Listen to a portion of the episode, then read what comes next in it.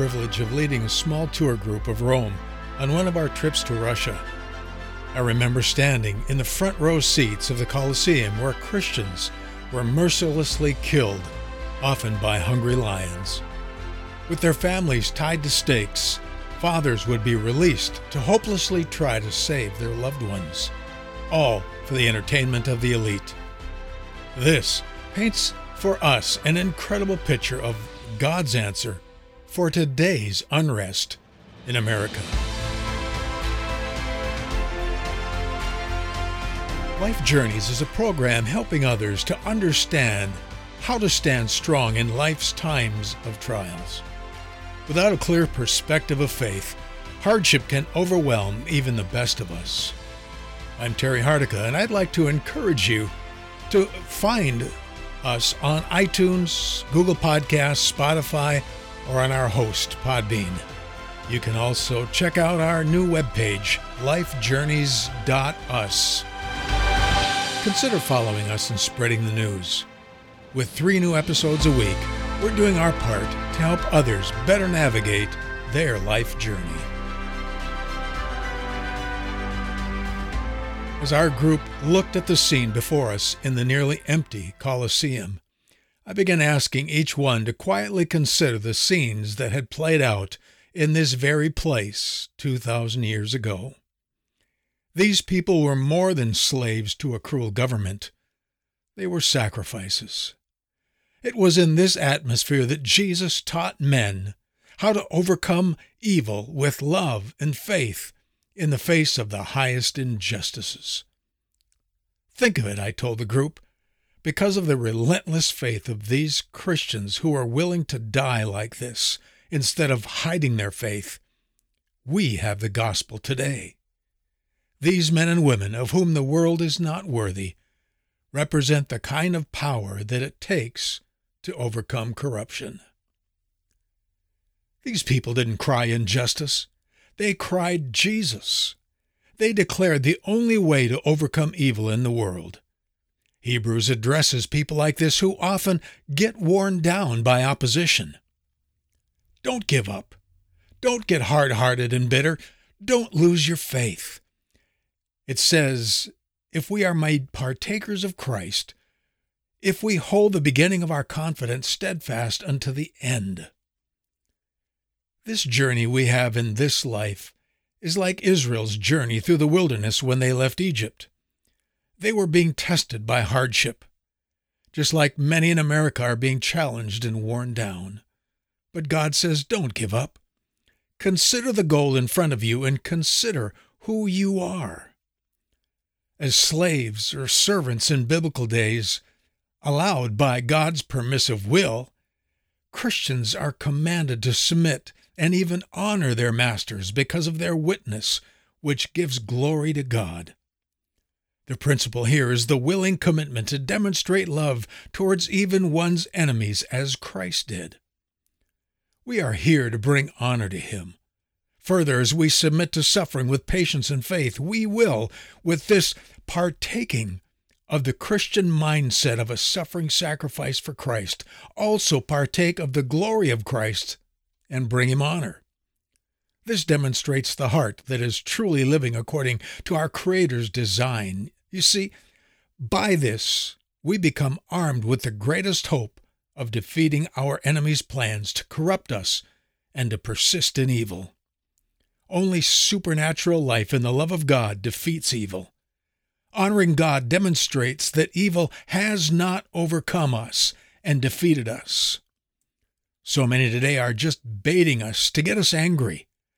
Don't take the bait.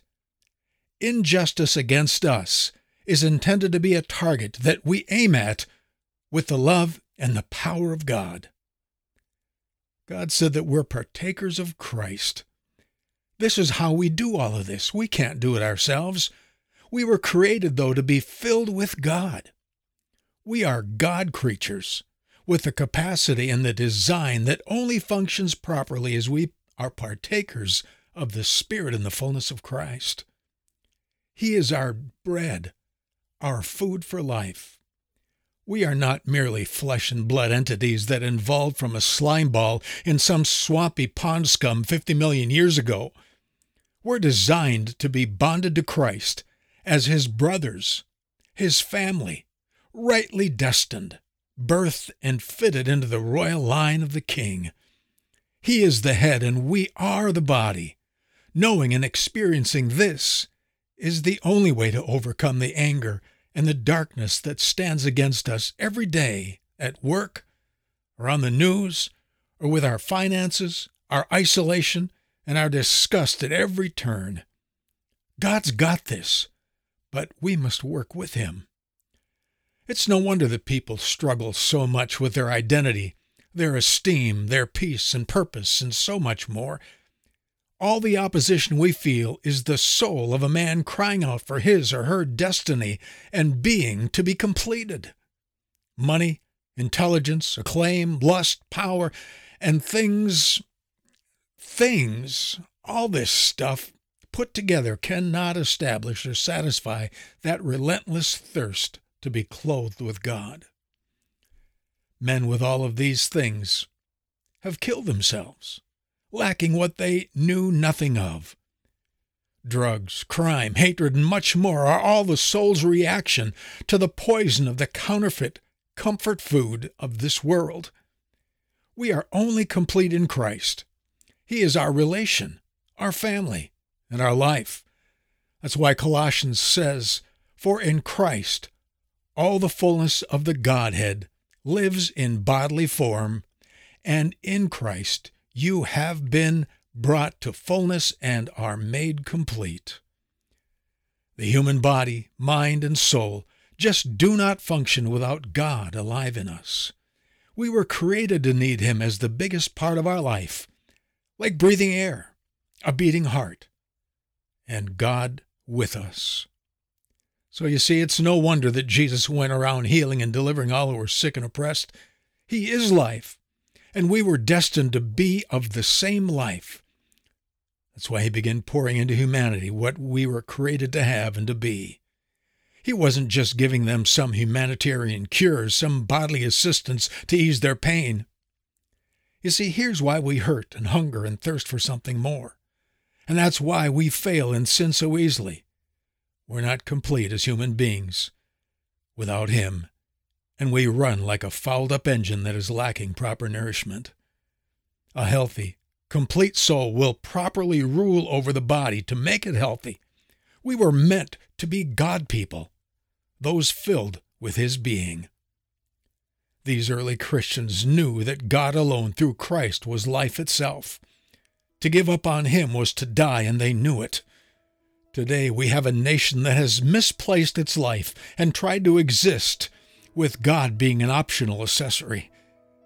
The horrible corruption that has exploded has been allowed by God, who knows that only sacrificial love that partakes of the very essence of God Himself will win the day. Don't give up. This nation doesn't define your life. Your life in Christ will define this nation and you. If you will dare believe that you were designed to be filled with God, you were created in such a way that Christ will live in you with his power and peace. Don't give up and waste your trial. 2020 has broken out to open our hearts to be filled with God.